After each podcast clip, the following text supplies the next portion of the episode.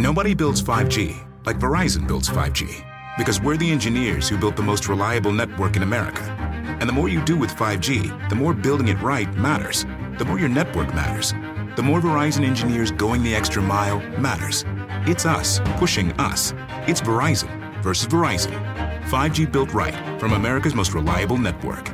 Most reliable based on rankings from RootMetrics second half 2020 U.S. report of three mobile networks. Results may vary. Award is not an endorsement. This week on Not Sam Wrestling, Evan Husney and Jason Eisener from Dark Side of the Ring are here to talk about Abdullah the Butcher, Bruiser Brody, the Montreal Screwjob, and more. I'll tell you what I was doing in Montreal this week. There's a lot to break down. Superstar Shakeup Week this week on Not Sam Wrestling. This is Not Sam Wrestling. Introducing your host from New York, here is Sam Roberts. Uh, back on time, back at it again. Welcome to Not Sam Wrestling. And what a week it's been. Back in the Not Sam studio. And we were a couple days late last week. Again, I apologize, but I'll tell you what was going on. I told you I was going to tell you what was going on. I'll tell you what was going on. So, for those that don't know, I am uh, a guest commentator this week on WWE main event. And, you know, I'm going to post something on social media, but of all the sort of uh, surreal, full circle moments that have happened, you know, over the past few years, I guess, whether it's, you know, on my radio show on Sirius XM, whether it's here on the podcast, whether it's the stuff I've been doing with WWE, to be sitting at that commentary booth, at that broadcast booth, next to Byron Saxton and Renee Young and doing commentary for WWE is about as nuts as it gets. So, I mean, I had an absolute blast. By the time you hear this, it should be available on Hulu, I guess. You know, it'll be available on the WWE network in a few weeks, I think. But I was, uh, WWE invited me to be a guest uh, for, for the one episode of WWE main event, and, and it was awesome. You know, I, uh, I did. So last week, the reason I was late with the podcast is because, um, I was in uh, Orlando uh, for, I mean, an afternoon, just kind of uh, learning a couple tricks of the trade from some of the professionals at WWE before I headed to Montreal, you know, because I, I can't, it's, it's, very different from doing the kickoff show commentary. But uh, I was able to pick up some tips, get back to New York, lay down this podcast, and then on Sunday night, head to Montreal, where, uh, I got to sit there and do commentary for main event and it was pretty amazing just being part of the whole process. You know, you go out right around 7:30, Raw is about to start at 8, but 7:30 you go out there, jump into the booth, boom boom boom, all the, the the people in the arena are already there. You're sitting down and it's go go go. You have about maybe 30 to 60 seconds from the time you sit down until that main event music kicks Byron Saxton is able to take over right away. Boom, boom, boom. First entrance comes out. Here comes a camera right in your face. It's time to introduce yourselves to the world. Incredible. Couple of matches. Here's what's going on there. Here's what's going on here. And I was there to simply give my opinion. I was there to just, they said, you know, I don't know anything about any sports. I'm not there to call moves or do anything like that. But I was there to, they said, you know, you give your opinion on the kickoff show. Let's hear you give your opinion on main event. Could be fun and I everybody did. I think I had a blast doing it. Um, I would love to do more because it's one of those things where you know you go in for your first time and you go, man, that was fun. I wish I could do it more. Not only because doing more fun things is even more fun, but it takes some time to get comfortable in that booth. It's a difficult thing to do, but I mean, difficult in the best possible way. So I'm so psyched that it all went down. And then immediately after main event, you go, you stand up, you get out of there. Time to transfer over. Here comes Michael Cole. Here comes Corey Graves. See you later, Renee. Backstage, superstar shakeups happening. I mean, to watch the moving parts of an episode of Monday Night Raw, specifically like the superstar shakeup, is unbelievable. It's like nothing else in sports, nothing else in entertainment. It is crazy that the WWE is able to pull this off week in, week out. It, it, it never ceases to blow my mind, especially everybody working behind the scenes. It is You know, you hear things described as a well-oiled machine. It's a it's a machine oiled as well the way no other machine is oiled. It's incredible. But speaking of Montreal and the fun time uh, that I had there, I couldn't help but think about the fact that Montreal is the spot where one of the most famous, uh, I'll say, betrayals in wrestling history happened. That, of course, it's called the Montreal Screwjob. Survivor Series 1997. Bret Hart is getting ready to go to WCW. He's instructed to drop the title to Shawn Michaels. He doesn't feel comfortable dropping the title to Shawn Michaels in Montreal. Won't do it. Uh, Bret and Vince McMahon work together to try to figure out uh, alternatives to what Bret could do. Bret doesn't want to do it. Vince McMahon agrees to a, some kind of a schmozz ending. Then at the last minute, without Bret's knowledge, Bret gets put in the sharpshooter. The bell is rung, and Shawn Michaels is announced as the new WWE champion. Like nothing that had happened before in any sort of recent history. There are other examples of betrayals happening, but in terms of doing it on, on WWE pay per view in 1997 in the Attitude Era, it's just nothing like it had happened. Uh, Vice, Viceland, Vice's cable channel, Viceland, has a series out called Dark Side of the Ring, and it's done by a couple guys. Uh, Evan Husney is the producer. Jake Eisener is the director. Uh, I got the chance to see a bunch of the episodes, including the episode that aired this week on the Montreal Screwjob, and I really like it. It's not it's not perfect, you know, and there are people that have criticisms. You know, uh, there were people who had criticisms over the Macho Man episode. I really got locked into the series with the Bruiser Brody episode. Um, you know, I I'm not one to judge if something is historically accurate when it comes to behind the scenes stuff. You know, if I watch a documentary and they go, this happened at Survivor Series and it happened at SummerSlam, I know. Okay, wrestling history, I know. But the behind the scenes stuff, I wasn't there for it. So all I do is read the rumors and whatnot. There are people who have criticized this episode uh, of Viceland's uh, Dark Side of the Ring about the Montreal Screwjob. I watched it, and to me, I was entertained. I didn't feel uh, railroaded by the whole thing. I don't know. I don't know. But I would recommend that you watch it and form your own opinions. They talked to a bunch of people. They talked to Earl Hebner. They talked to Scott Hall. They talked to Vince Russo. They talked to Jim Cornette. They talked to Bret Hart. It really is. I mean, I just think it's cool to see wrestling documentaries that have had this much work put into them, right? These are not half assed shows wrestling documentaries that have had this much work put into them be shown on a on a mainstream level the way they're shown on Viceland. So I get the chance to talk to the producer and the director of Dark Side of the Ring about the Montreal Screwjob, about Abdullah the Butcher and Bruiser Brody, and all the other shows that they've done. And I wanted to share that conversation with you. So this week on the podcast, from Dark Side of the Ring, director Jason Eisener, producer Evan Husney are here. Let's get to it. The Not Sam Wrestling interview. Today on the podcast, very, I think, a, a very special appearance. You know, we were talking earlier about uh, Montreal. Raw was in Montreal. SmackDown was in Montreal this week. Um, and I thought two guys that would be good to talk about uh, Montreal as well as several other controversies are the producer and the director of a pretty amazing documentary series that's on Viceland ro- right now. A lot of wrestling fans are talking about it, so hopefully you guys have already seen some of it. It's called Dark Side of the Ring. Uh, and with me here on the show is Evan Husney, who's the producer, Jason Eisener, who's the director. What's going on, guys? What's the haps?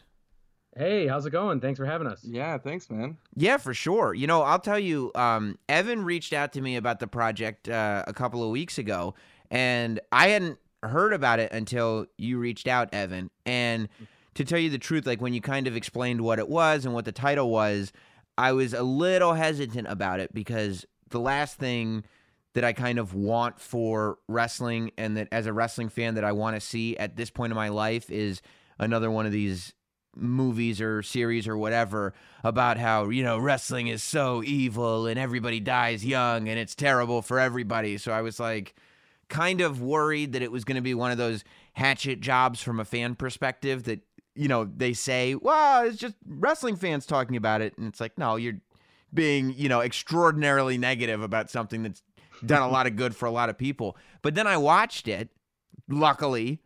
And what you do is you take kind of, I don't want to say an, an urban myth, but you take a story that happened inside the world of wrestling and you spend about an hour breaking it down. It's not about, you know, how evil wrestling in general is. It's just a really, I think, of the ones that I've seen, well done uh, telling of some of these stories that are darker, but just stories that aren't told. Like for me, I think my favorite one that I've seen so far is the Bruiser Brody documentary, where you guys go into everything that happened to Bruiser Brody getting killed in Puerto Rico and what the buildup was to it and uh, why he was there and what people thought was going to happen and why it just kind of floated away with nobody ever getting kind of uh, uh, held to the coals for it or anything like that. And I was like, okay, this is actually this is actually right up my alley. Um, and this week, you guys did something that I think is actually I don't know if risky is the right word, um, but challenging I think is the right word. Uh, when I go, okay, so the Bruiser Brody to to tell the story of Bruiser Brody, even though the story's been told a hundred times, I still feel like, and correct me if I'm wrong, as filmmakers, that one's probably a little bit easier, only because the mainstream haven't necessarily all heard the Bruiser Brody story. That that story, I don't Right. think I've seen has been told as accessibly as this documentary did. And the same thing for the Von Erich story. And the same thing for a few of the episodes.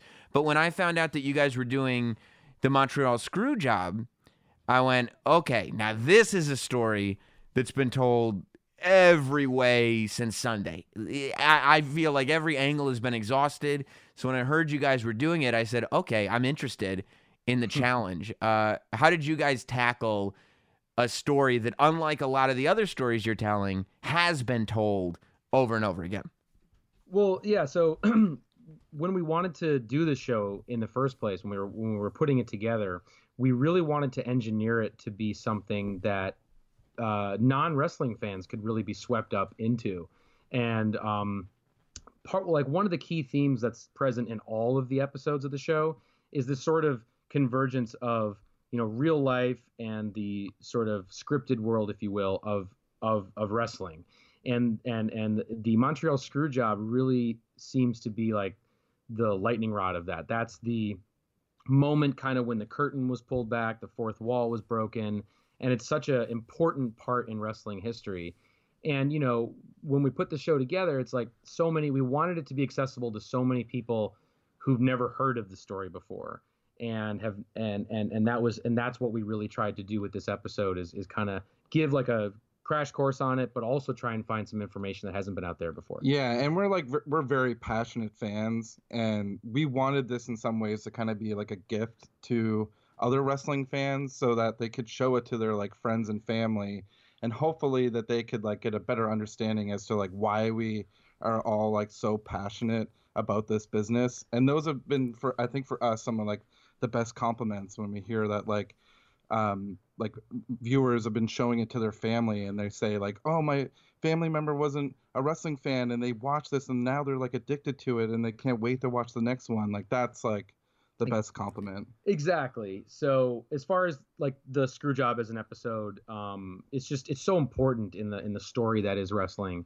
And um, so the way we approached it was literally involving all of the saga and like story and lore and mythology around it.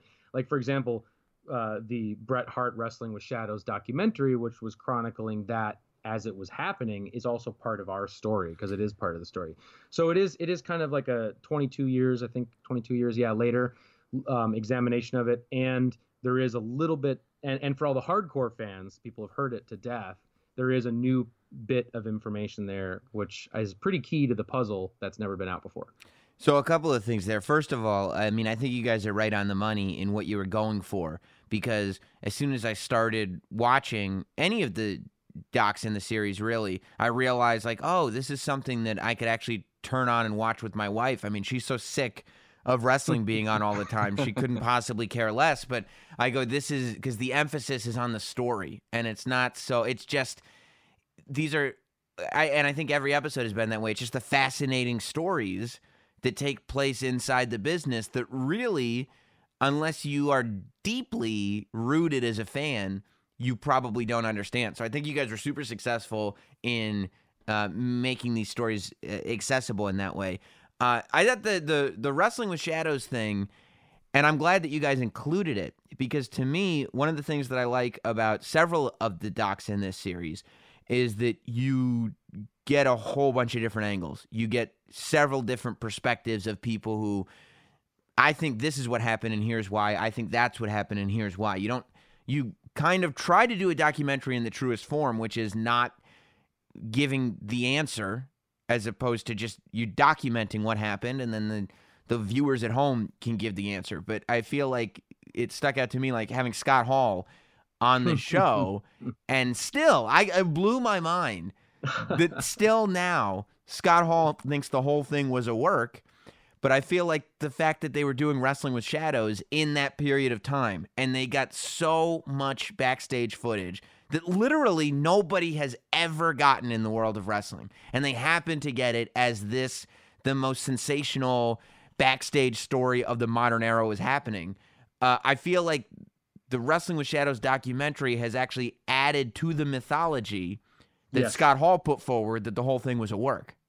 Well, there's an interesting story about Scott Hall's uh, the genesis of putting Scott Hall in this episode, which is just basically I had lunch with him one time, and I was like, "Yeah, so we're doing an episode on the Montreal screw job," and he's like, "Total work," you know. and I was like, and, and and I was like, "Really, really?" And yeah, which is so crazy because he's like, you know, such good friends with Shawn uh, Michaels. You know, they've been colleagues for so many years. Yeah. you think you know. if anybody's close to it. it, it would be him, right? Yeah, Yeah. And, and and so the meta the, the the whole meta ness of all of this is like I've seen some people who who uh, you know are gearing up to watch this episode which is premiering this week is that like well why is Scott Hall in it? You know blah blah blah. And it's like well you have to convey to to people that there is a side of this story where people believe this thing is a work. And actually on Twitter we posted you know kind of like what do you think? And we were surprised at how it's kind of almost 50 50 Yeah, still to this day. Well, like Yeah. my whole thing is that I could understand believing in that theory eh, eh, when it first happened, and even for a year or so after it happened. But when you Yeah. look back on it, while WWE benefit eh, in the long run, if you piece the story together in a mm. certain narrative, you could definitely make the argument that WWE benefited tremendously from it. I mean, I think the popular narrative is that the Mr. McMahon character, which ended up being the hottest bad guy character in wrestling, stemmed from this incident. Now, I don't think that that was on purpose. I think it just kind of happened. But realistically, sending Bret Hart to WCW did nothing for anybody. You Nope. could you could easily make the argument that that this was the end of Bret Hart's career. You know, nothing after this incident was good for Bret Hart in wrestling. So I don't understand from all points of view why on the Bret Hart side he would have agreed to this work and since it didn't work out for him, why he wouldn't have said something within the last 20 years. Well, it's it's it's kind of amazing to like fantasize about the idea of like a work to the grave, you know, Yeah. kind of Yeah. thing. Yeah. like there's nothing cooler than that, I Yeah. think, you know. And so like, you know, cuz we've we've heard stories about, you know, when you rib someone to the grave, you know. but like so that, you know, in theory is is is incredible, but I we know firsthand from being you know, with spending time with Bret and and literally hearing him talk about this story for so long. I mean, sometimes when in some of the other interviews, which we can talk about that we've done on the other episodes, like you know when someone's kind of working you a little bit, you Right. know. And in this, I didn't get that. I I just got you know bitterness and you know yeah, and Bret's story has literally been the same like all these years. Pretty it's much. like it's never it's never changed. yeah, yeah. I think that uh, adding Vince Russo to the mix, uh, I think it was a, I think it was strong for you guys to do that. You know, I think that the prevailing theory, you know, Vince Russo gets left out of a lot of this stuff because his reputation is what his reputation is. But realistically, if you're doing a documentary and you've got Cornette and you've got Hebner and you've got Hart, it you know whether you believe him or trust him or whatever it is, you've got enough counterpoints of view represented in the thing. Why not throw Vince Russo in there? Yeah, well, it was it wasn't originally in the cards to have him involved with the episode. We were actually interviewing him for another episode of the show, um, and he basically demanded that he be part of this episode. and he's like, you know, because I think we left it in there where he's like, uh, I wasn't slated for this documentary, Yes. but, and so I was there, so I have to like talk about it. which is great. So that's like a real, like he literally like like the documentary like it puts the we like put the brakes on for Russo to to, to do a run in, but That's what it felt like. It felt like an old school run in where Russo just takes the thing over. And then all of a sudden, towards the end of the episode, it kind of drifts away from Bret Hart's story to. Did you guys know how much Jim Cornette and Vince Russo hate each other? and, and there it Well, is. Yeah, that was also. Uh, I mean, that's also entertaining, you know, as well. But for us, like, I guess, like, the one of the reasons why we did that is it's it is fascinating when at, at the core of this story you have this bitter this bitter rivalry between Bret and Shawn, like two people who hate each other, they can't get along. But then if you peel the layers back of the onion, like here you have, you know, Cornette and Russo who also hate each other, and that just proved to be, you know, one of the more fascinating like aspects of the story. Yeah, no, absolutely. It's like you know, ego egos are colliding still to this day Yeah. over this story. Yeah, that that you would think that the contention lies between the main parties involved, whether it's Bret Hart and Vince McMahon or Bret Hart and Shawn Michaels, not realizing Nope. that there is so much just bubbling under the surface between two guys who were writing the show at the time. Yeah, and one of the more fascinating aspects in that sequence between Cornette and Russo that's that's so weird to me because I think this is totally singular in the wrestling business is where you have two guys who are arguing over taking credit for something that they wish they didn't take credit for. You? Which yeah, to us is like amazing. You know? Yeah, you wouldn't get that in any other art form. I No. it's incredible. It's incredible. now, as as the filmmakers, do you sit there and after you're done or after you do the interviews, do you try to figure out like, okay, here's who I believe, or do you sit there and go, I just want to make a great product and you know this let's just this is the story there's a hundred versions of it let's just put it out there I think it's a mixture of a little bit of both, but it's definitely we get swept up into this. Definitely. I mean, we lived and breathed and slept, you know, we all of this was we like lived it for a couple of years. So every time we would interview or talk to somebody else and some new bit of information would come out or we would get worked, you know, or something, we were always dissecting that, you know. Oh yeah, on the on like the drive like back from like interviewing them. we Yeah. like, okay, what was a work? Like, Yeah. Or we were just like exhausted from being worked so hard. Like, for example, like when we hung out with Abdullah the Butcher for Uh-huh. a day and a half, like yeah. we were just worked so much, So we couldn't worked. get worked anymore. yeah. was was was that was that the one or were there any uh, interviews or moments where you come off of it and you think you have this gem and then either somebody tells you it's completely false or you just sit with it for a day and a half and go oh wait a minute i was swept up that that's that's not even possible that's a complete fabrication I think there are. I think you'll see. Um, for one example, like in the Fabulous Moolah episode, we interviewed Wendy Richter, mm-hmm. and Oh, there was yeah, good example. definitely like some moments in there where we're like, oh man, I think I think we just got I think we got work. Like we didn't know we got work in the moment, but then maybe it was in the editing room. We're like, oh gosh, we're getting worked. yeah. worked in the edit here. Um, yeah, and, and that's a fascinating thing you just brought up, Jason. Is like uh, the uh, Mont- like the Montreal screw job, obviously, but a lot of people point back to the Yeah. the uh, Wendy Richter story as kind of one of the one of the earlier, Early- more modern screw jobs. yeah and um and and that to us there was a detail in the edit room where we realized we got worked which was when she cl- claims that she didn't know the fabulous Moolah was under that mask and I'm, and we're just thinking how is that possible yeah, is she protecting the business still because we found that a lot I, yeah, with a lot of the people from that generation that we were interviewing especially Abdullah you know shout out to Abdullah you know Yeah. he definitely was working on us but like you know like still protecting the business and so and that's when we realized well wait a minute how could you not know you know and so that was kind of a fascinating Yeah. moment But It we is- still like we admire being worked too. we do we love Yeah. it Yeah, Sure. we love it. we're just like this is great because it is like at being a fan you know we have the responsibility of kind of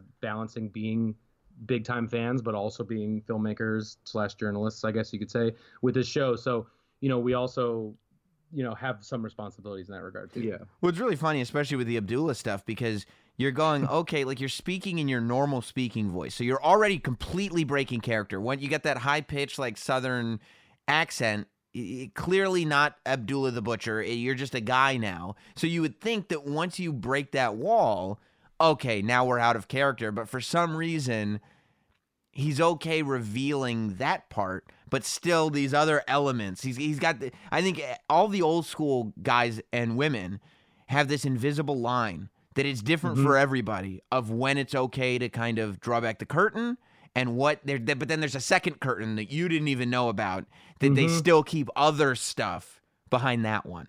Totally.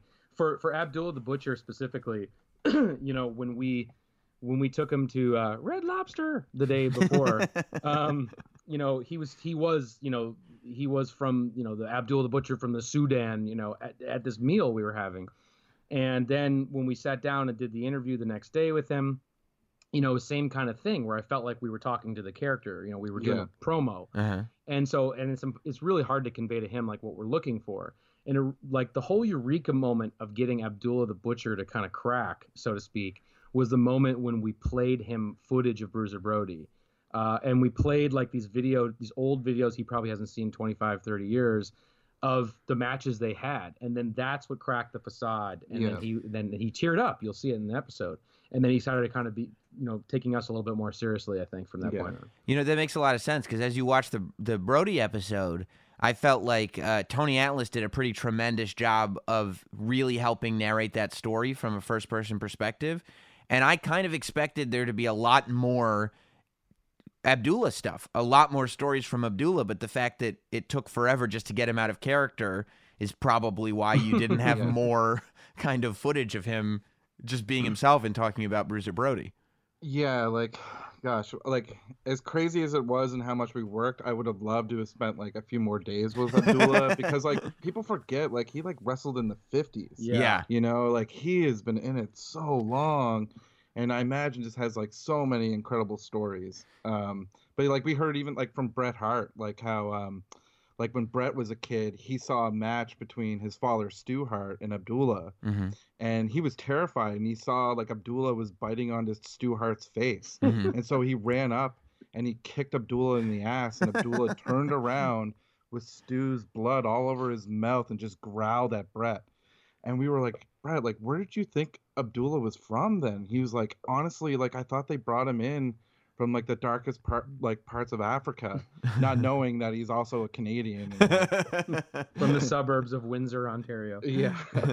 um yeah but I love I love like uh, we also like are obsessed with the idea of like that time period when wrestlers kept their families in the dark about the business. Yeah. you know that their families were watching these matches, thinking that you know everything that was happening was like really was like, real. happening. Yeah, it and was a documentary before their very eyes.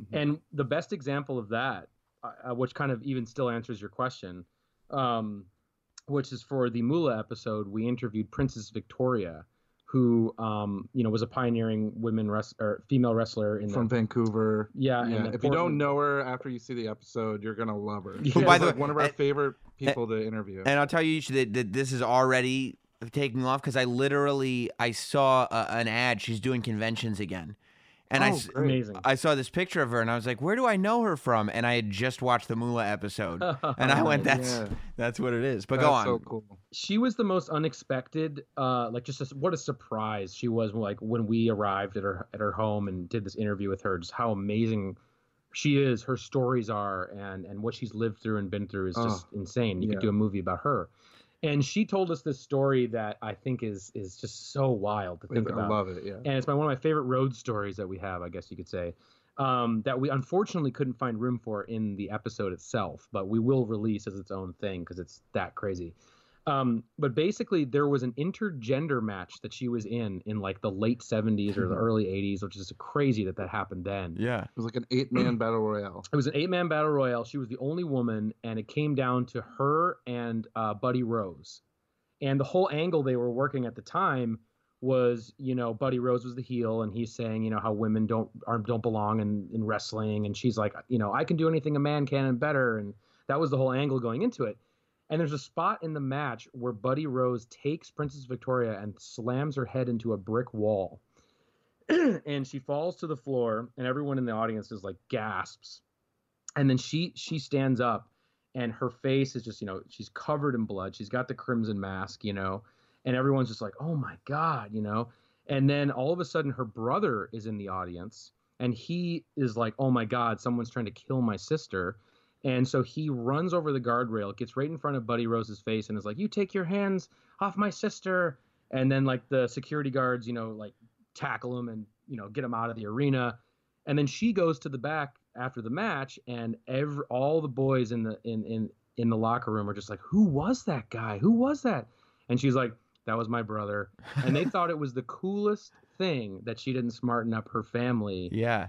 you know, to this whole business and did like the blade job or whatever. Yeah, and she still didn't smarten him up. She was like, "Listen, this is like what I do for a living, and you like you can't do that." Yeah, you know? can never interrupt me in a match. This is what I do. And then also like when we asked her, we were like, "So like to to like juice, did you like gimmick yourself?" And she like paused and she was like, She looked at What? us horrified, like, "She's like, how do you know that?" yeah, yeah. That's She's like, "I- awesome. and she was like, "I can't physically like tell you how I did. Like I I just like I want to, but I just I can't within me like do it." She just physically couldn't do it, yeah. and that was like such a It I'm- felt like Dave Schultz was going to materialize and slap the shit out of both of us. yeah. Just gonna get your your eardrums popped out. yeah. So, like on that note, I guess you know you guys are obviously such huge fans, but you're also trying to get something done. Trying to get you know it is a pretty big undertaking. How much discipline does it take as filmmakers to go like, no, we can't just spend three weeks with Abdullah the Butcher asking him every question we were ever curious about. We actually have to stick to topic here and try to get something for the film, not just Yeah. something that's like, when are we ever gonna have this moment again? Let's just ask everything we ever wanted to know. Yeah, I mean, it was it was tough to fit everything in. Sometimes just one day, and sometimes you know you'd interview someone like Kevin Von Erich for Yeah. his episode, which was spread up apart over a couple of different you know a couple different days. But for the most part, it's like we had to phrase each question very carefully because again, going back to the idea that this show is supposed to be engineered for non wrestling fans, we literally had to phrase the questions being like, uh, okay, for someone not familiar with wrestling, how would you describe this? And it caught them off guard, you know, because sometimes you'd be talking to Jim Cornette and you'd ask him a question and he'd be like, well, you know, well, that thing was a shoot and it was a work, and then he pancaked and went to the back and gigged himself, you know, or whatever. And it's like that doesn't mean anything to anybody. you know? yeah, but there were there were definitely like questions, you know, that like were on our hearts that we like wanted to ask that were outside of the episode that like hopefully, you know, if we we just we wanted to capture them as like historical like documents in a way, you know, so that like maybe after we're gone, someone will dig up that footage to Mhm. like you know find some information, and so hopefully you know, we, we we captured some things that could you know be used for the history books later. Yeah, like for example, n- n- we have Scott Hall's reaction to Macho Man's rap album, which Oh. I don't, I think people are going to want thir- 20, 30 years from now. They're Yeah. definitely gonna want that. so Uh, yeah. so how do you how do you because you know I mean a lot of people have tried to do wrestling documentaries. Some of them amazing, fantastic. Some of them are you know low budget garbage. That he, I mean you know you've seen it all. If you're fans. You know how wide that spectrum runs. How do you go to somebody like a Kevin Von Erich and say, "Look, uh, I want to do a movie about uh, the most painful things that have ever happened in your family. Or Tony Atlas, hey, remember when your friend died in a locker room in front of you? I would like to do a movie about it and talk to you about it. Or really, I mean, you have those people for every story that you tell. How do you go to them and go, hey, look, I promise you we're going to do it respectfully. We're the guys that you should talk to about this. Well, it's it's not easy. Uh, f- first off, I mean, most of it was a relationship building with each of these people, and kind of earning their trust, and uh, really just kind of being genuine and saying, "Hey, you know, we want to give you the platform to tell your story, and we don't have an agenda. Like, yeah, we're fans, you know, but we're not like you know blinded by that, and we just want to give you that platform. And I think the most the like the wildest example of, of of that is you know we have an episode about Gino Hernandez, Mm-hmm. which is part of the series, who who is a wrestler that is a little more obscure, but you know he was like a, a an, an incredible heel in the 80s in Texas and he uh, unfortunately died under very bizarre mysterious circumstances and we were basically just set out to investigate that and the the biggest breakthrough we had on the episode was getting to his family his mother being alive still. She's in her late 70s and we got to talk to her. And she's never talked to anybody i think even outside of her immediate family about what happened. And so for us it was literally i flew out there to Mhm. meet with her with no cameras and i spent a whole entire day with her and their family just going through old photos and just talking about you know uh, her son and everything and just being respectful and genuine. And we and we built that layer of trust. And then it was like okay then i'm going to come back here in a few weeks and then we'll you know we'll we'll we'll shoot this. So sometimes it would go to that extent of just you know really getting to know somebody. Because you're telling you know you're telling her story which is about the you know the loss of her son which is you know an incredible tragedy. Yeah. and so you just have to be genuine. Yeah, and, and and also for example, like when we went to interview uh, Kevin Von Erich and Kauai, I think like at first like he was really guarded and thought like because of like every other documentary that's been done about his family, he felt that they just like buried his father Fritz, hmm and I, he thought I and when we first started interviewing every interviewing him every question returned back to him defending his father. Yeah. Mm-hmm. and we had to take him to a side and just say, "Listen, man, like we're like huge marks for your father. Yeah. We have so much respect for your father, like you have no idea." And we showed him actually. We cut a little trailer for the Bruiser Brody episode because we had already shot it then, and he, him and his two sons watched the trailer, and Kevin, after seeing it, was like, "Oh, this is like the Thin Blue Line," and we're like, "Oh, Yeah. you know that documentary?" yeah and then we just like started talking about like documentary films that he loves and then he like he yeah just got it yeah he got it totally and so then when we sat back down he was totally just like different. on yeah and and just really quick to throw on top of that Yeah. too uh brody the story of bruiser brody got us so scored so many points with so many people like Yeah. we were legitimate if we were brody people you know what i mean like Yeah. everyone respects brody so that was the same with bret as well well, I was too. just gonna say, I was just gonna say, like Bret, the first time we talked to Bret Hart, he was like, "Well, you know, I've told my story, you know, already, and you know, I've said everything I wanted to say," and and then it was like, well, you know, we did this story about Bruiser Brody, and we talked to his family, and then immediately he had stories about Brody, and then and then he was like, "Okay, let's do it, boys." Yeah because i guess like uh, when he was young coming up in the business i think maybe when he was like cowboy bret hart or yeah, whatever. Stampede era. yeah um he w- like a lot of the boys in the locker room didn't have a lot of respect for him and it was brody that like put him over to the rest of the boys Yep. that they started respecting him Did- and uh, he never forgot that and has always appreciated that so Yeah, that might be the reason why we were able to do this episode. Yeah. The Bruiser Brody thing is so interesting to me because I, I just feel like for somebody that was only around in the era that he was around in, that really did nothing in the WWF, that didn't, I mean, he wasn't there to do anything outside of, you know, world class was about as close as he got to a national territory, right? Mhm. But there's just something about him. And it's not even just the way he died, because I, as a kid, like as a tape trader growing up, I was Mhm. obsessed with Bruiser Brody before I knew the story of how he died. It wasn't. It didn't have anything to do with that. It was just something about him. You know, I, my my cat's name was Bruiser Brody. Like I, I was, yeah, I was obsessed with Bruiser Brody, never having been around to see him wrestle live, and not knowing until later the story of his death. It was just watching those old world class tapes and and the old matches with Abdullah, and just seeing how like so crazy, crazy, crazy far ahead of his time he was, and and just the not only like the the the size and the believability, but the eh, the charisma that this guy had without ever eh, saying Yeah. anything. It was like I, I I still don't know that that's been matched. Yeah, there, there's something about him that even like my girlfriend, who you know, she's she's she's she's definitely a wrestling fan, but she didn't know about Bruiser Brody until before this, and her just like watching footage of him, um, and not knowing anything about him, there's just something about his presence yeah that is on a level in which, like you said, is unmatched. And the interesting thing about that is, is for us, the the genesis of this show, like this show was founded on us discovering Brosy, Bro, uh, Bruiser Brody together, yeah Mhm. of of literally like you know he wasn't part of our childhood. It was a little bit before our time.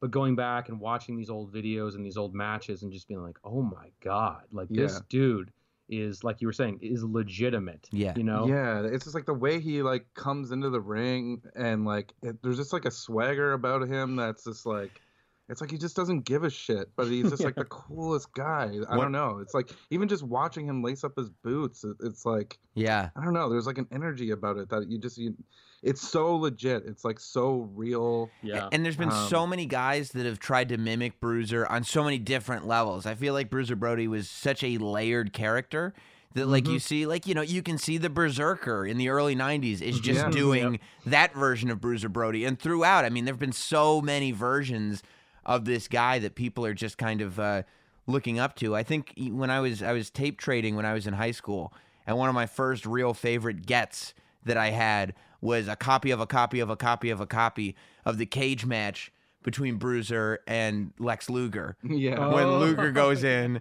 Bruiser is no selling, and he gives him about five seconds, and all Lex can do is just climb over the cage and run back. Forget it. I'm done. Forget it. Yeah, and there's so many amazing stories that we've heard on the road Oh, from people about, you know, about his temperament when it came to business, and uh, like we we you know uh, David Manning, who's in uh, uh, several of our um, our episodes. He's the uh, he was a referee and part booker of World Class Championship Wrestling, and he always tells this amazing story of when Frank would travel to other places, other territories, and if the promoter didn't you know pay him like Frank wanted him to, uh, Frank being Bruiser Brody, he would just basically go out into the match Mhm. and he would get in the middle of the ring and he would lie down in the middle of the ring with all the fans there and everything Yeah. until the promoter would literally come out and pay him in front of everybody. Yeah. Or he would like go back and he would grab the grab the mop out of the mop bucket and Uh-huh. he would just go up into the stands and just start like splashing all the fans. yeah, it's amazing. just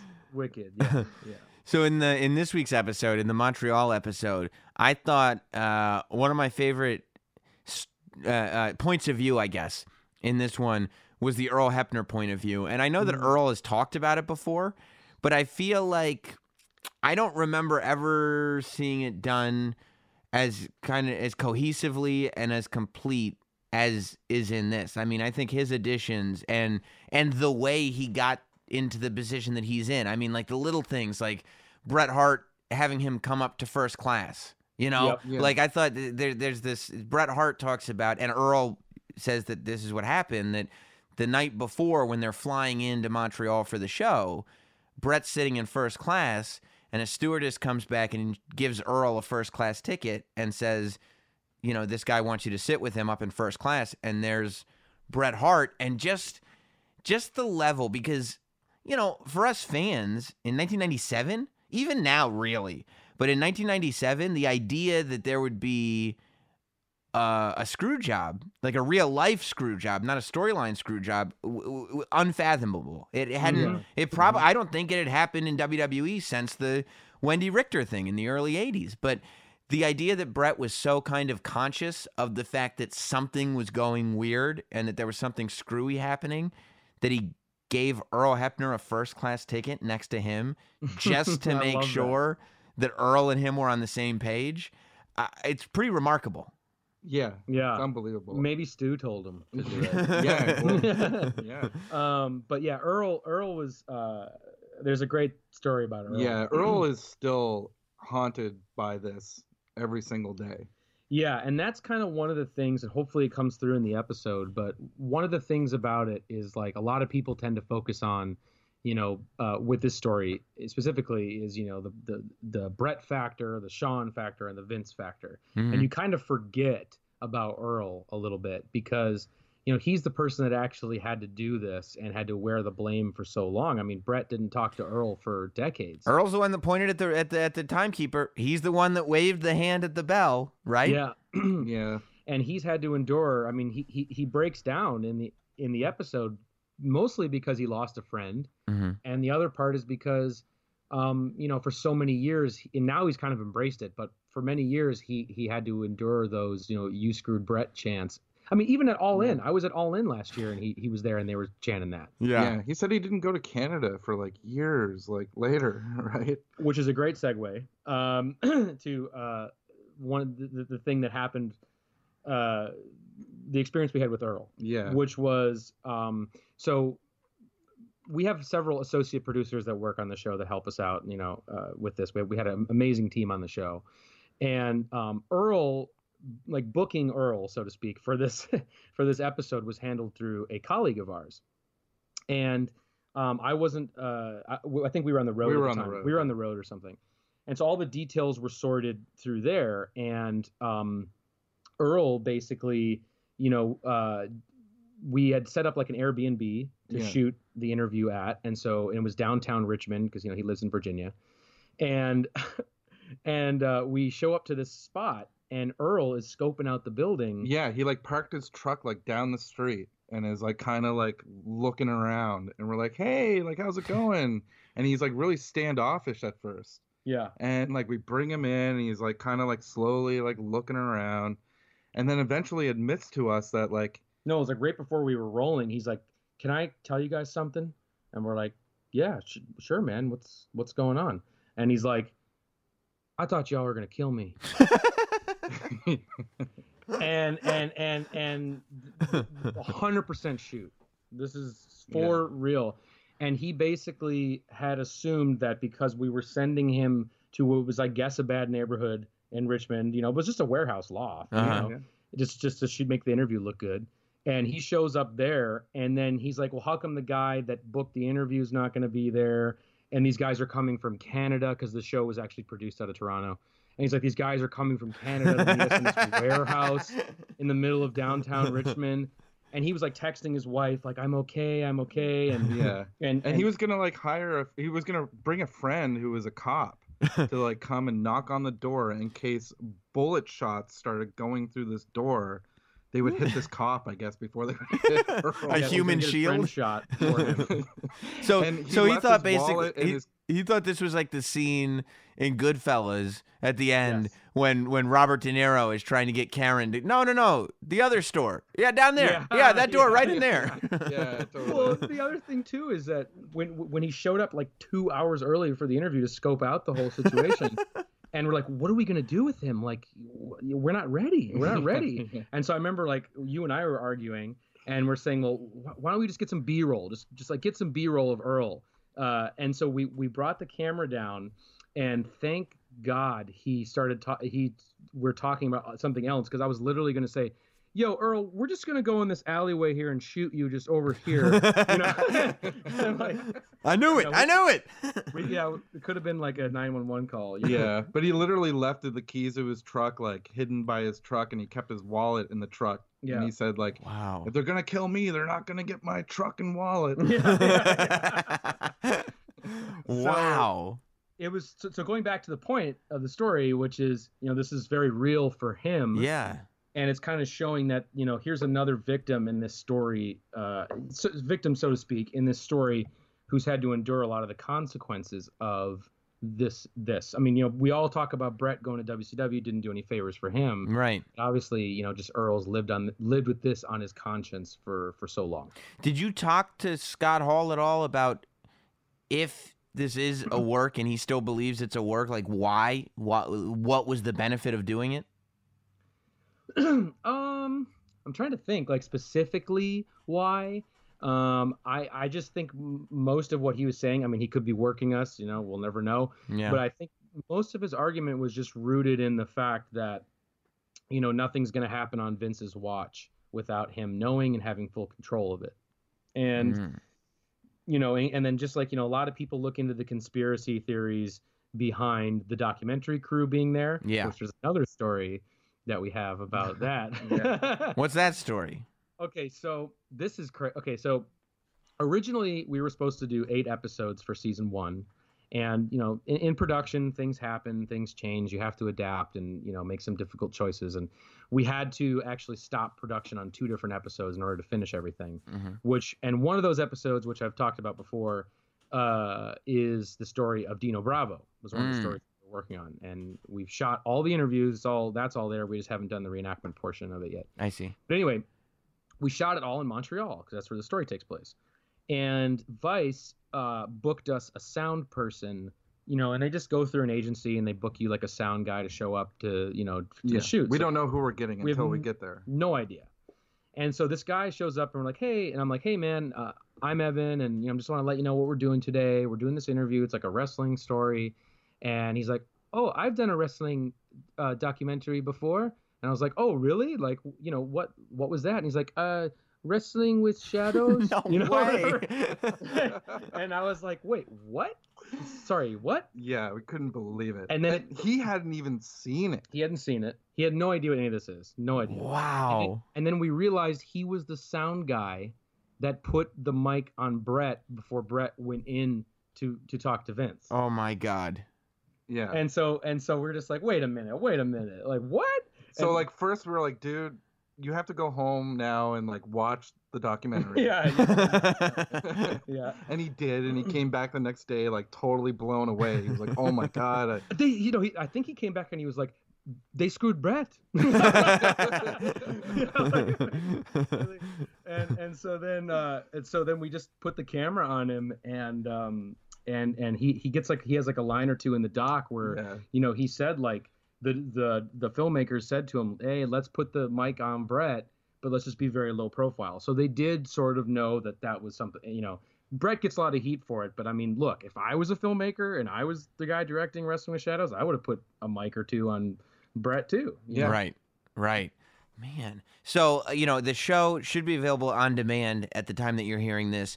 Uh, Dark Side of the Ring is on Viceland every Wednesday at 9 p.m.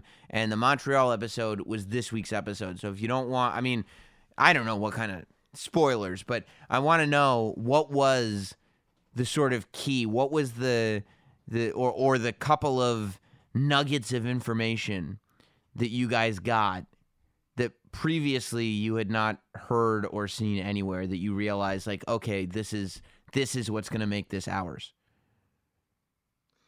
Um. Well, I mean, it's hard to talk about without spoiling it. So I guess. If you well you, yeah seen it, turn it off turn you can turn off the Pause it, podcast and yeah You know, go watch it. It'll be on Viceland.com too. You can watch it. Perfect, perfect. episode. okay Um, if not on cable when it airs. Um. Anyway, so, um, I think the moment for us was totally by accident, which was we chose to interview Jim Cornette about this episode.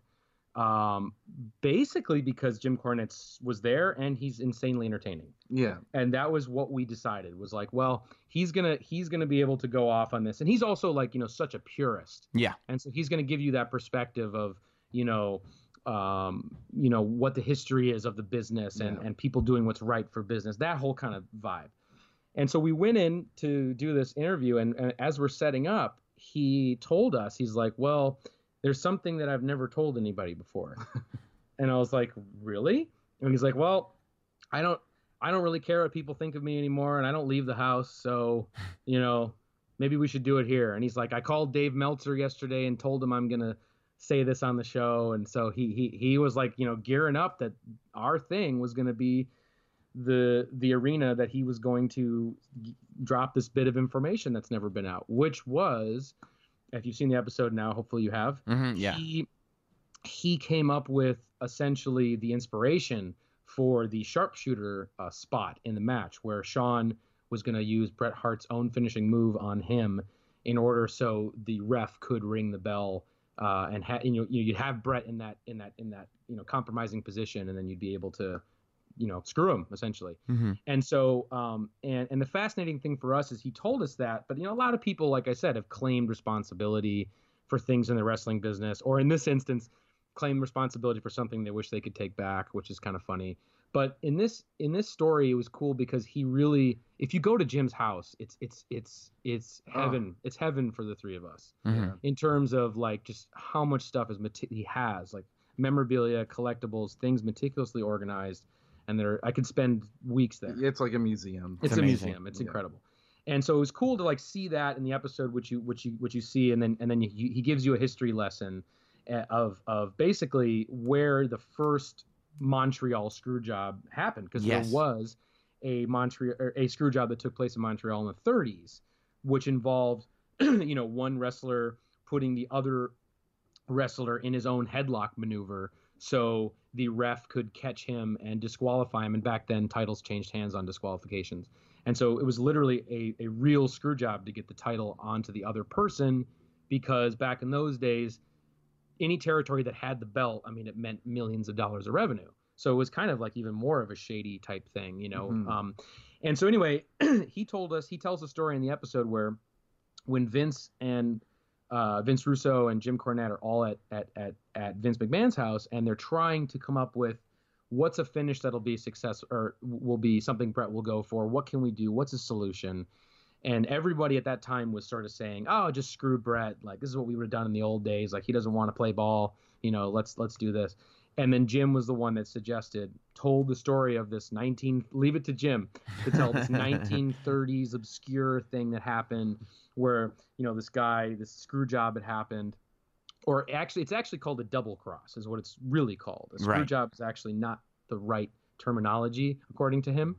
And so the, the the original double cross was was then, and he told everybody this story, and then he said, well, what if Shawn got Bret in the sharpshooter, and then Bret Get the referee in on it. yeah, you get the referee in on it, and then you know you're, you're you'd have to put Bret in a situation to expose the business, which he wouldn't do because you know he comes from this strong background with his father and the lineage, and so you Yeah, know, they never would have thought that Bret would have went to the press like after this. right. knowing what they know about just how seriously he takes the business, and Yeah. of course he did, and then it, it all spiraled out of control and everything. So that to us was like, That's amazing. whoa, that's so cool that he decided to share that. yeah. But didn't then Vince Russo turn around and go like, "No, that's not true. I thought of it." yeah. so- well, we were interviewing Vince Russo for a different story, and then and then you know he said he wanted to throw down on that, and I was like, well, he was there. Let's ask him. yeah. Yeah. You know what happened? And of course, he didn't recall any of that, and just basically said that he had come up with the sharpshooter spot out of pure frustration. Uh-huh.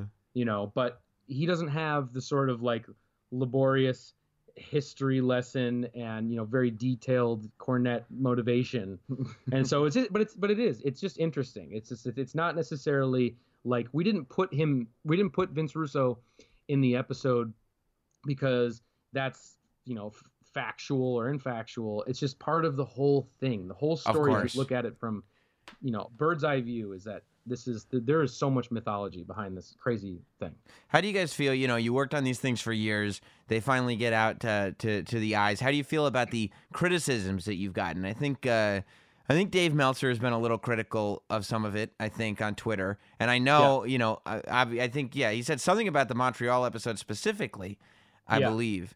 Um, and obviously, uh, after the Macho Man and Elizabeth episode aired, uh, Hogan went out on Twitter and said that you know you guys had gotten a bunch of stuff wrong and that he hadn't been uh, uh, he he would have straightened you guys out if he had been asked to be a part of it. I believe you know I'm paraphrasing obviously I don't have the tweets in front of me and he was asked to be part of it and he turned you down. Yeah, he, he, Oh. he had declined. Yeah, so Oh. and and and which is which is funny.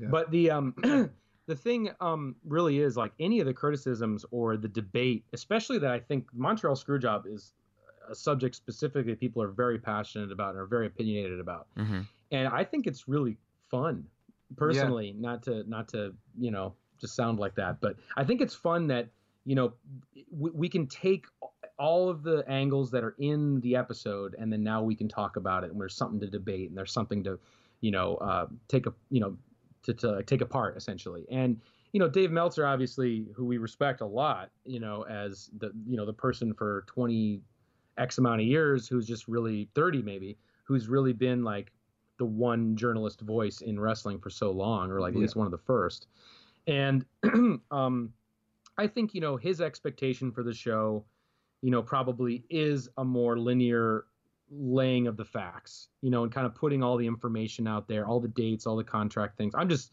assuming, I don't know for sure what his actual issue is w- Yeah, with it. we hasn't seen the episode yet. Yeah, we don't even know if he's seen it yet. So, Oh. I mean, there's that too. Yeah. Um, I think he's heard from people that have, have warned him that he's not going to like it. And I so, um, and so anyway, you know, we, we tried to, in the edit, I remember uh, in the very first edits we had of the Screwjob episode, we did try and kind of approach it with all of the facts because we got them, you know, we, Yeah. people talk about them and we have them. And uh, we put that all together.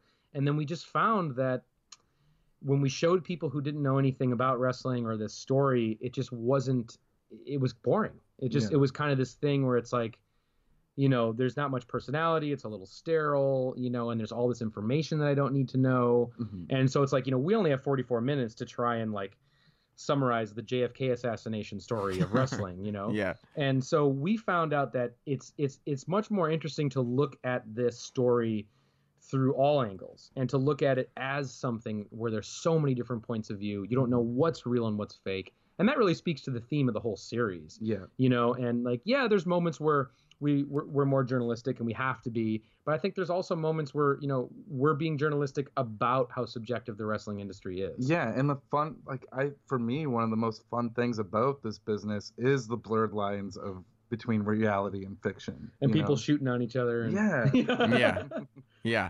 Well, uh, guys, I appreciate you guys making the time. Uh, of course, Evan Husney, the producer, Jason Eisener, the director of Dark Side of the Ring. Uh, it airs Wednesdays at 9 p.m. Eastern over on Viceland on, on cable. You can also go to Viceland.com. Right now, I'm looking at the website and I can see that the Macho Man and Liz episode is available and the Killing a Bruiser Brody episode is also available. So if you want a taste of what the show is, um, I would check it out. I mean, I think it's cool to have a lot of these stories kind of encapsulated in a 44 minute version for wrestling fans and non wrestling fans alike to just be able to, you know, kind of throw it on and go like, yeah, th- this is this is the 44 minute version of this extremely complex story, and I think that that relates to pretty much every episode. Um, but I think it's super cool that it exists and that it's on Viceland and that it's it's kind of a main, more mainstream look at these stories that for so long have been reserved for the super, super, super wrestling fan. So great job, guys. thank you so much yeah Yeah, thank you yeah so much, appreciate man. that yeah It's now time for this week's State of Wrestling. Yeah, it is State of Wrestling time here on Not Sam Wrestling. You know what we do. Break down the top five stories of the week, according to yours truly, the last professional broadcaster, and try to make some sense of this world of, of, of professional wrestling, of sports entertainment. Let's figure out what's going on here, and let's all do it together. Of course, if you want to see video of the entire State of Wrestling segment every week, if you want to watch it live, as I do it every week, the only place you can do that is at patreon.com slash not sam wrestling. Sign up become a not sam shill and you will get all the benefits that all the other shills have been getting for quite some time now. Let's get into it. Huge week superstar shakeup week. So there's a lot to talk about as it all unfolds. It also seems like uh, with the superstar shakeup not only do we start looking at uh, who has what going on for them but who doesn't have what going on for them. And that's where we go with story number five. And one can only assume a decision made by Luke Harper because he felt like there was not a lot going on for him. And that is Luke Harper, somebody who, interestingly enough, for all these years, has really only tweeted out, it's insert day of the week. You know what that means. For all this time, only to find out that he can talk. Over WrestleMania weekend leading to it, he found out that all he had was a match at Axxess. And he said, Don't say all I have is a match at Axxess. I'm going to tear the house down. And anybody that watched uh, Luke Harper versus uh, Dominik Dijakovic over on When Worlds Collide on the WWE network, they all said the same thing. Those guys tore the house down. They stole Axxess, that's for sure. Luke Harper was on a mission to have one of the best matches of his career. Last year at WrestleMania, the Bludgeon Brothers stood in the middle of the ring, the new SmackDown Tag Team Champions. Uh, this year, Luke Harper was at Axxess, having a match at When Worlds Collide, and you know that's a that's a it's a he I, I obviously was not terribly satisfied with what had happened. He's been out with an injury for a while, but apparently he's been fine since February. And the WWE creative team, what however you want to call it, he says had nothing for him. It's the same thing. If you go back and listen to the interview that I did with him here on the podcast, he talks about how the last time he had an injury, the uh, the the stress and the awfulness that was the purgatory of not being back but not being out. and how tough that was for him uh, before he found the Bludgeon Brothers. All to have the Bludgeon Brothers taken from him due to injury. Eric Rowan fi- finds his spot right around Royal Rumble time. A few weeks after that, Luke Harper is ready to compete again, but guess what? Bludgeon Brothers aren't coming back. Eric Rowan has a spot with Daniel Bryan. What are we going to do with Luke Harper? I don't know. He appears to be in the best shape of his life. He's moving around like a million bucks. What are we going to do with him? There's not much to do. So, not only does Luke Harper break from tradition of not speaking by putting out a like a, a picture of a note on Twitter. I wonder if when Jack on Twitter said uh, that there can only be however many 200 characters, whatever the character limit is on Twitter. I wonder if he realized how many people would just be screenshotting the Notes app and using as many characters as they damn well pleased. Uh, because that's what Luke Harper did to hype up the fact that he was taking his Axxess match for when Worlds Collide at WrestleMania weekend very, very seriously and that he was going to tear the house down. He delivered on that promise, only to go forward, post another screenshot of another note this week that said he had asked for his WWE release. There's no um, confirmation that WWE has granted that release, but just the fact that he's asking for his release puts him with a club of people um, that also, you know, not. Uh, not far away, you know, fairly recently, asked and received their releases. I'm talking about uh, um, Tye Dillinger. You know, I don't think TJ Perkins asked for his release, but he was given his release. You know, there was a grouping of people um, that happened not too long ago, and it seems like uh, Luke Harper may be added to that. At the same time, Alexander Wolfe is on Twitter, and he's tweeting about the des- dissolution of Sanity. Eric Young was, of course, drafted to Monday Night Raw without the other members of Sanity. Killian Dain, not on the list. Uh, uh, and Alexander Wolfe, not on the list. So, you know, one, I would have thought that they would try to form some tag team between Killian Dain and Alexander Wolfe and have them stay on SmackDown. But the way Alexander Wolfe was tweeting, it was not like he was saying goodbye to Eric Young, who's heading to Raw, but it was almost like he was leaving. Then, of course, you have the Sasha Banks situation, which is just as weird as it gets. She hasn't been on TV, I don't think, since WrestleMania. I don't think she was on the Raw after WrestleMania, unless I'm wrong. But, you know, rumors abound. We talked about the rumors last week about her not being uh, satisfied at WWE. Bayley was back on Raw this week without Sasha Banks. Bayley went over to SmackDown this week without Sasha Banks. There was reference, though, to Sasha Banks, not only from Corey Graves on commentary, when I believe he said something about Sasha Banks uh, losing her ball and quitting the game. Uh, but Bayley not being able to get Sasha Banks on the phone on TV. That would lead me to believe that even if there isn't some grand storyline being told, that the WWE, I, look, conventional wisdom would tell you that the WWE is aware of Sasha Banks' situation and they have a plan for this. But at the same time, unconventional times call for unconventional means. Dean Ambrose, he it leaked, I guess it was on you know on the on the internet months ago that he was going to be leaving after WrestleMania, and WWE acknowledged it. Not only acknowledged it, but acknowledged it through storylines to the point where coming up on Sunday on the WWE network, they have the last ride of the Shield together um, in some kind of WWE network special. So, you know, who knows? Who knows what's going on with Sasha Banks? If this is some kind of grand uh, story arc that is going to be unfolding before our eyes, or if the WWE is simply acknowledging the reality of what's happening and moving with it and going with it and, and being fluid as the WWE tends to be. I don't know, but I'm interested in seeing. I'm going to be following Alexander Wolfe and Sasha Banks closely. And you know, I'm Luke Harper, if granted his release, and personally, I think if a person asks for their release, why not give it to him? Um, but you know, I think that look, being outside the WWE is not an easy thing. You know, WWE makes it easy to make a living. Easier anyway than than being on the independents. You know, Curt Hawkins was on the podcast and he talked about that. Like, look, he did make a great living on the independents when he was out of the WWE, but it was really, really difficult. It was constant work and constant work and constant work. Luke Harper is a tremendous, tremendous athlete, He's a tremendous sports entertainer, and he's only gotten better since he came to WWE. Do I think he has the ability to be successful? Of course I do. You know, wherever he is, I think he has the ability to be successful.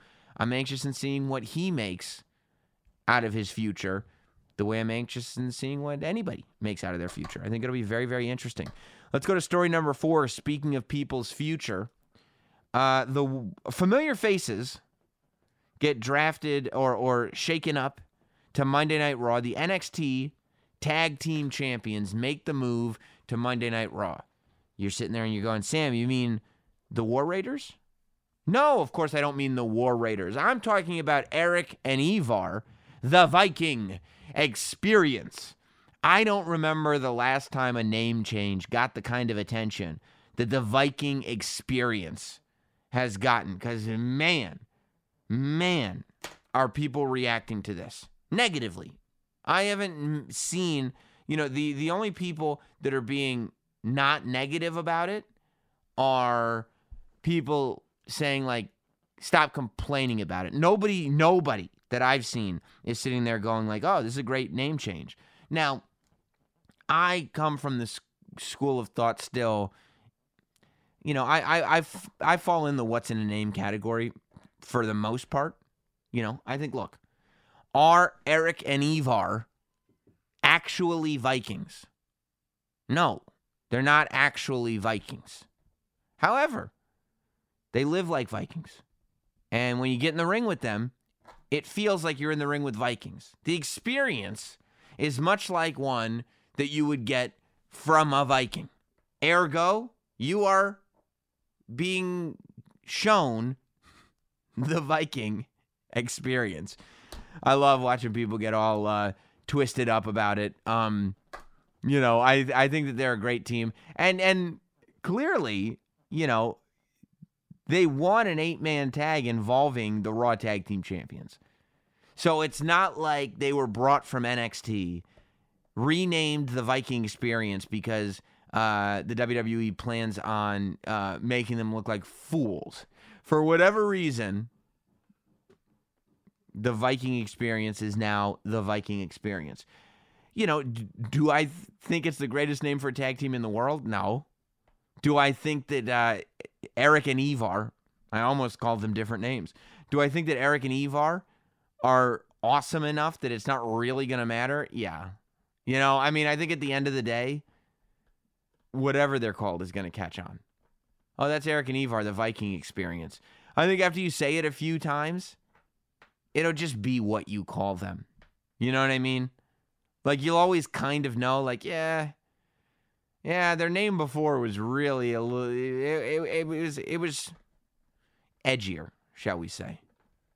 But realistically, you're gonna sit there and you're gonna go, "That's just what their name is," and you're gonna call them that. You know, the same way Andrade, Cesaro, uh, all these guys that lost either their first or last names, nobody calls them. Nobody calls them by their first or last names. Honestly, when Bryan Danielson became Daniel Bryan, everybody was like, that's the dumbest thing I've ever heard. How is that going to catch on? And Bryan Danielson has become a foreign name to most people. So, you know, they're going to be on Raw. They're going to do great. They're going to win their matches. Um, and I think eventually we'll just all get used to it. You know, it's just part of the game. It's part of the game.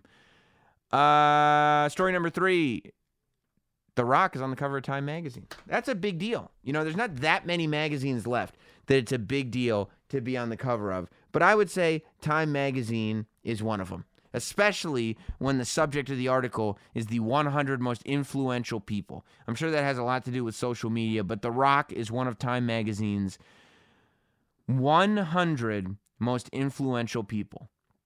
Huge. I think everything The Rock does is huge for uh, WWE, is huge for pro wrestling. I mean, you know, he continues to make these massive mainstream strides. And everything he does allows, I believe, wrestlers to be taken more seriously. And I also think it makes it so that when somebody in this world of sports entertainment wants to go beyond the squared circle, it's not this alien concept. It's not this crazy idea anymore because it had now it's been done. It's very, very difficult. It's only been done to this level once, but it has been done. Even Hulk Hogan. Hulk Hogan was so big in the world of uh, sports entertainment that he became a household name. That just just his his image became iconic. Iconic. And I don't mean, you know, iconic with two eyes. That's dumb. But I mean iconic, as in he is and was an icon. But he never achieved the success outside of the squared circle that he achieved inside of the squared circle. The Rock, on the other hand, became one of the biggest WWE superstars of all time, then left the ring and became an even bigger superstar in the mainstream world. I think that's good for everybody involved. I think that's good for fans. And on one level or another, he still embraces his past as a WWE superstar and will always pop up. You know, even in the Fighting with My Family movie. You know, maybe we didn't see The Rock at WrestleMania, but anybody that went to see Fighting with My Family saw The Rock cutting a promo, calling people jabronis, you know, being The Rock again. So the fact that he is not in a place in his career where he's uh, trying to push his past behind him, where he's trying to hide the fact that this is where he came from, he actually embraces all parts of his journey. And I think that that's really, really good for all of us as fans. Uh, so, story number two leads me into the superstar shakeup, but that'll be story number one. Story number two um, has to do with SmackDown and the way SmackDown ended. Story number two has to do with the fact that the big dog, Roman Reigns, is on SmackDown. He gave Vince McMahon that Superman punch. Now, if you look at it, my perspective is I'm sitting there, you know, Kofi Kingston, uh, Roman Reigns sent out a tweet about SmackDown being his yard, and Kofi Kingston sent out a tweet with emojis going, hmm, I don't know about that. Whoa, why don't you why don't you take it easy right there? Kofi Kingston has had the WWE championship for two weeks. And already Roman Reigns has showed up to kind of take the reins, no pun intended, on, on although did you hear I, I believe that Elias said Reigns in his promo. He is now in his promos, he's giving a little head nod to whoever's about to jump him, which I think is great. I love it. Um, I thought Elias was great. I love Vince McMahon coming out and saying the big signing is Elias. I thought that was great because knowing Elias, there is that thing where, of course, we think it's going to be Roman, but we never know. It could be just be Elias. You know, it wouldn't have been that outside of the box for the Elias character. Um, but look, I think Kofi's got an uphill battle. One of the reasons when I did my superstar shakeup last week on the show, some people said that clearly I had a bias for Raw because I put all the big stars on Monday Night Raw. And that's not true. If you go back and listen to it, I put a lot of the big good guys on Monday Night Raw. And I moved a lot of the big bad guys to SmackDown. And my thinking in doing that was let Kofi Kingston have that spotlight. Because if you start moving big good guys from Raw over to SmackDown, it's going to be a lot tougher for Kofi Kingston to maintain maintain his spot as the number one person, the title holder on that brand. Now, I don't think that Roman Reigns and Kofi will be anywhere near near each other right away because I don't think that the WWE would want to do away with the goodwill that Roman Reigns has built up. And I think that Roman Reigns coming in, swooping in, and taking Kofi Kingston's WWE Championship uh, would do just that. I think the best thing they can do with Roman Reigns is put him in a high profile rivalry right away, but far away from the WWE Championship. Do I think that Roman Reigns will be the WWE Champion? Yeah. You know, I think that that is where this is heading but I don't think he should take it off of Kofi Kingston. I think maybe maybe Kofi will end up losing it around I would here's what I would do. I would let Kofi hold on to it until about SummerSlam. Have a bad guy take it from Kofi Kingston at SummerSlam and then just in time for uh, Fox to take over SmackDown duties in October, that's when Roman can be crowned the WWE champion. I mean, realistically, the only reason that Roman Reigns is on that brand is to be champion. Now, you know, I, I don't know. It depends on what you want to do with Lars Sullivan because Lars Sullivan is on SmackDown. So you know, one method you could do is to put Lars Sullivan and Roman Reigns together right now. However, that would mean the first rivalry that Lars Sullivan has would clearly be losing to Roman Reigns. What I would consider, I think a possibility would be to build Lars up until SummerSlam, have Lars versus Kofi at SummerSlam, which almost had, well, not quite. I'm not even going to, I was going to compare, because it has more to do with comparing Lars Sullivan to Brock Lesnar. But you know, when when Brock Lesnar and The Rock had their SummerSlam match for the WWE Championship, I don't think people thought that Brock was going to win, and he did.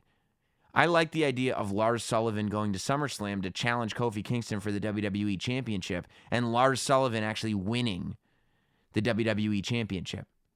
And then once we get to October, we start SmackDown on Fox with Roman Reigns chasing Lars Sullivan for the WWE Championship. And either you, you know, take the title off Lars Sullivan right away in October, or you build that story starting in October and then over the course of a few months get it back on Roman Reigns. Um, but I think that is where things are headed. Now, you know, the thing about Kofi Kingston is regardless of where this title reign lead goes, nobody will ever be able to take away his WrestleMania moment or the story that led to WrestleMania. That is officially cemented in the books. He could lose the WWE Championship tonight at a house show, and it would not take away anything that happened at WrestleMania. I mean, you go back and, and, and look at these title reigns. You go back and look at look at WrestleMania 30 when Daniel Bryan won the WWE Championship. It was the culmination of this yes movement that was never supposed to happen. He ended up having to vacate the title really quickly after that. But guess what? Nobody really thinks about that. Look at Rey Mysterio going to WrestleMania and winning the WWE Championship or the World Heavyweight Championship, I believe. That was one of those moments that was never supposed to happen, and it did. And you, there's just no way you can ever take that away from him. Now, the title reign itself, not as memorable, but the moment lives forever, you know, and, and and you can point to a lot of moments like that. And I think Kofi has that moment. You know, I think having a nice run for Kofi leading into the summer is just what the doctor ordered. And I, I don't think that Kofi will ever sort of go back down. I think Kofi will, from now and forever, be in that sort of main event spot. You know, I think that Kofi will forever be in that conversation of WWE champion. But I'm just trying to think realistically here. Let's get to, uh, and I mean, you know, yeah, let's get to story. And I don't think either We'll see. It remains to be seen. Some people are worried that Roman Reigns is going to be the spotlight of SmackDown, while Kofi Kingston, WWE champion, is not. I think that that would be a grave mistake on the part of WWE. I think that as long as Kofi Kingston is WWE champion, he should be treated as the top guy. I think there should be a little resistance. I think that Roman Reigns should have a little bit of a mountain to climb. I think that it would make Roman Reigns a little bit more relatable. And I think that realistically, regardless of why he was gone, he's gone for six months. He does have some building that he needs to do. So I think I think six months. Well, what what is it? I think I think building Roman through the summer, keeping him away from the WWE Championship picture, and and having a nice build going up for him, headed towards the WWE title in the fall, is the best thing that you can do for Roman Reigns. You know, I mean, I think eventually he has to be the champion. That's just the position that he's in. Um, but we'll see. We'll see. In the meantime, I think Kofi should just be kicking ass. And just, you know, and, and here's the thing about Kofi Kingston. We say all this now, right? We say all this now that, okay, let's think that around the summer, Kofi maybe loses the WWE championship to somebody like Lars Sullivan, right? We think that now. However, Kofi was never supposed to win the WWE Championship at WrestleMania. Kofi wasn't in this conversation two months before WrestleMania. So who knows, right? This is the way we look at things now. But if Kofi Mania continues to run past WrestleMania and through the summer, if there is simply, if Kofi becomes, I'm sorry, not becomes, but if Kofi remains undeniable, then what can we do but leave Kofi in the position that he's in? It could get very, very interesting. It could get very, very interesting. But that means going to arenas. And it doesn't mean booing Roman Reigns.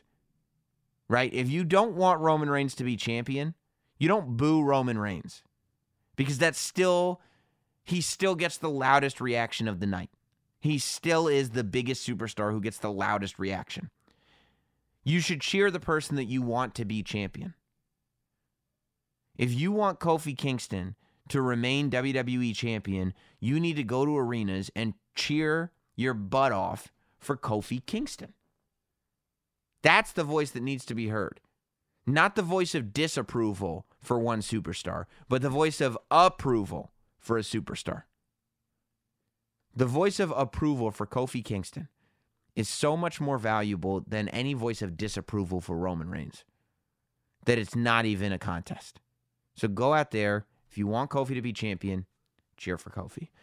Story number one is the results of the Superstar Shakeup. Of course, as we mentioned, we've got Roman Reigns and Lars Sullivan both on SmackDown. And we thought Lars Sullivan was going to be on Raw. He showed up on Raw, but then he showed up on SmackDown, and the announcement was official Lars Sullivan coming to SmackDown. Big, big.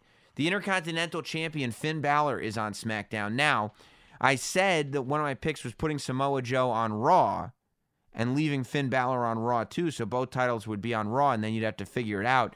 It appears that instead they did that with Finn Balor in reverse, and they put Finn Balor on SmackDown, but did not move Samoa Joe as of right now.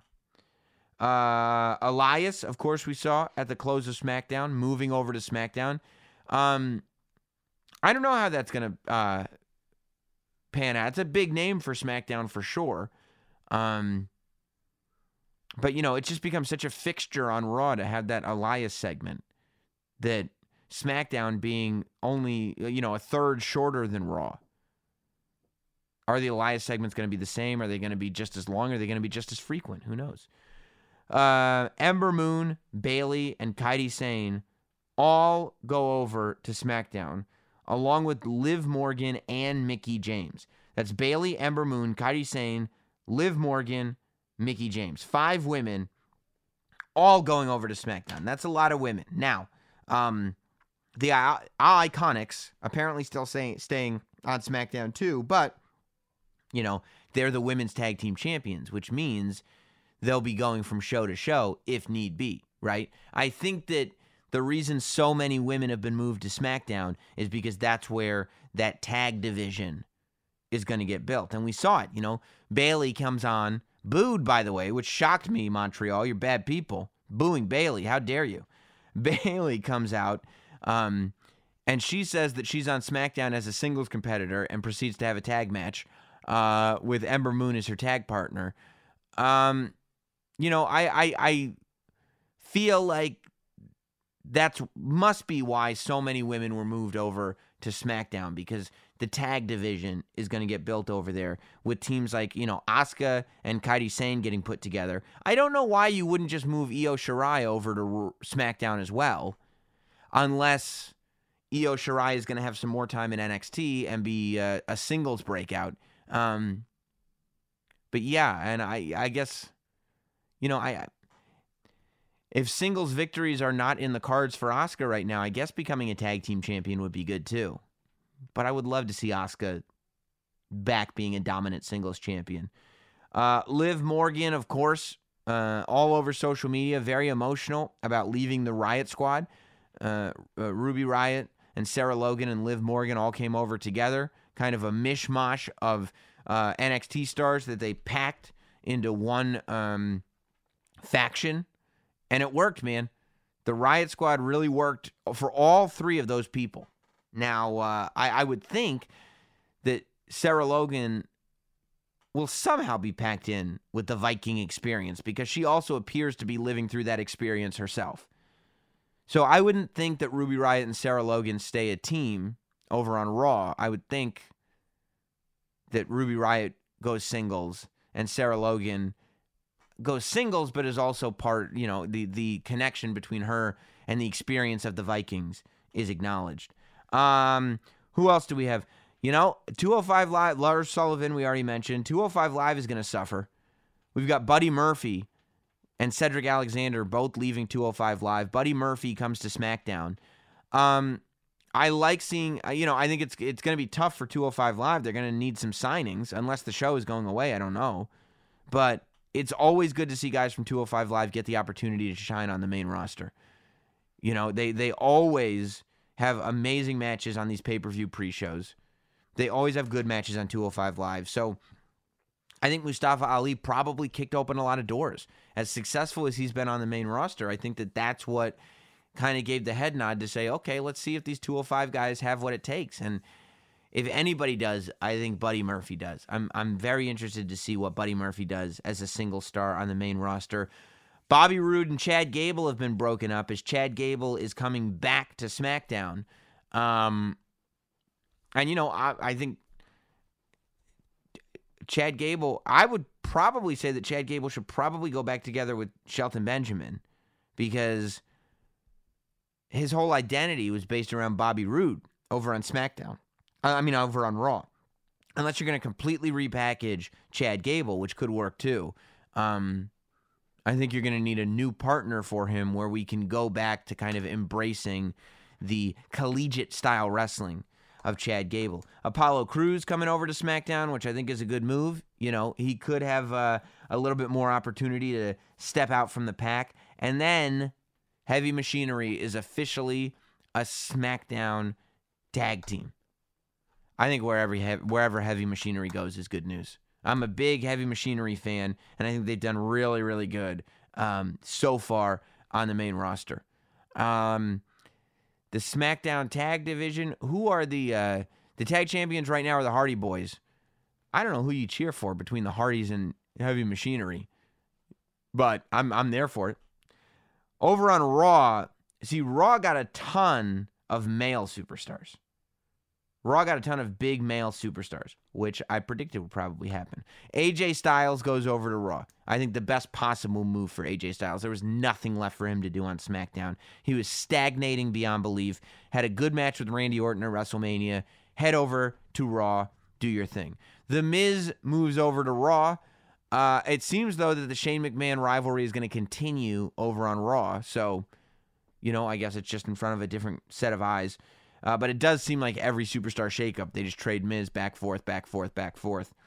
Uh, I would love to see him, by the way, at some point go back to being a villain and chasing Seth Rollins for the Universal title.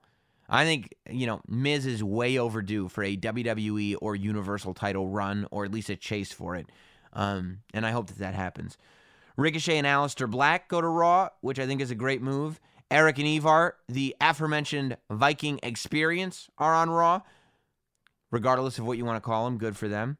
Andrade and Zelina Vega are on Raw. I think Andrade fits right in with that AJ Styles uh, conversation. He needs he needed to be freshened up, and I'm glad that he's being freshened up uh, on Raw. However, Rey Mysterio is also going to Raw. Honestly, if you told me next week on Raw, for the next ten weeks on Raw, we're going to see Rey Mysterio versus Andrade, I'd be fine with it. I'd be fine. Let let them just go at each other forever, and I'd be absolutely fine with it. But Rey Mysterio also on Raw. Big move. The Usos are on Raw. I can't believe there's going to be a television show where the Usos are on it, and we're sitting there looking at Zack Ryder and Curt Hawkins and calling them tag team champions. That has to be short lived. I think the Usos bring up the tag division wherever they go. The tag division has to come up to the Usos level, and I think that that's what's going to happen on Monday Night Raw. We saw Naomi go over to Raw. She teamed with Bayley. However, Bayley's gone, but Naomi is on Raw.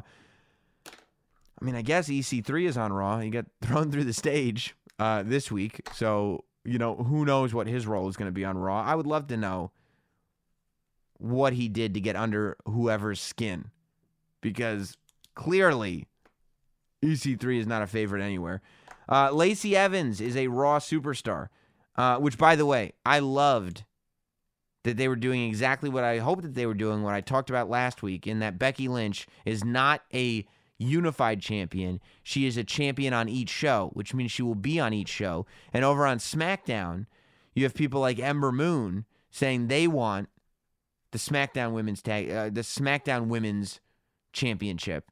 And over on Raw, you have Lacey Evans saying she wants the Raw Women's Championship. Every pay per view, Becky defends one of the titles, but every show you've got different people going for different titles. I think that the in order to cash in on Becky Two Belts being Becky Two Belts, she has to defend them separately. Otherwise, it's just two belts representing one title, which who cares? Uh, and then Eric Young, as we talked about earlier in State of Wrestling over on Raw.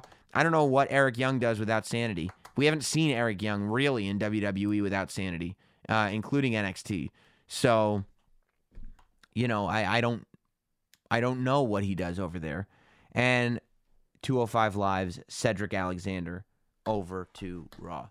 So things are shaking up. And, you know, there were, I, I think that now WrestleMania is over. The superstar shakeup has happened. Now it comes time to really sink our teeth into stories, into the storylines behind everything that's going on. Let's find some things for all these people to do on these shows, and I think we'll be in good shape. That's what I think about the superstar shakeup. Thank you for once again being a part of Not Sam Wrestling. We will see you right here again next week. Goodbye, everybody. Thanks for listening. Follow at Not Sam on Twitter, Instagram, Facebook, and YouTube. Rate, review, and subscribe. This has been Not Sam Wrestling. Not Sam Wrestling.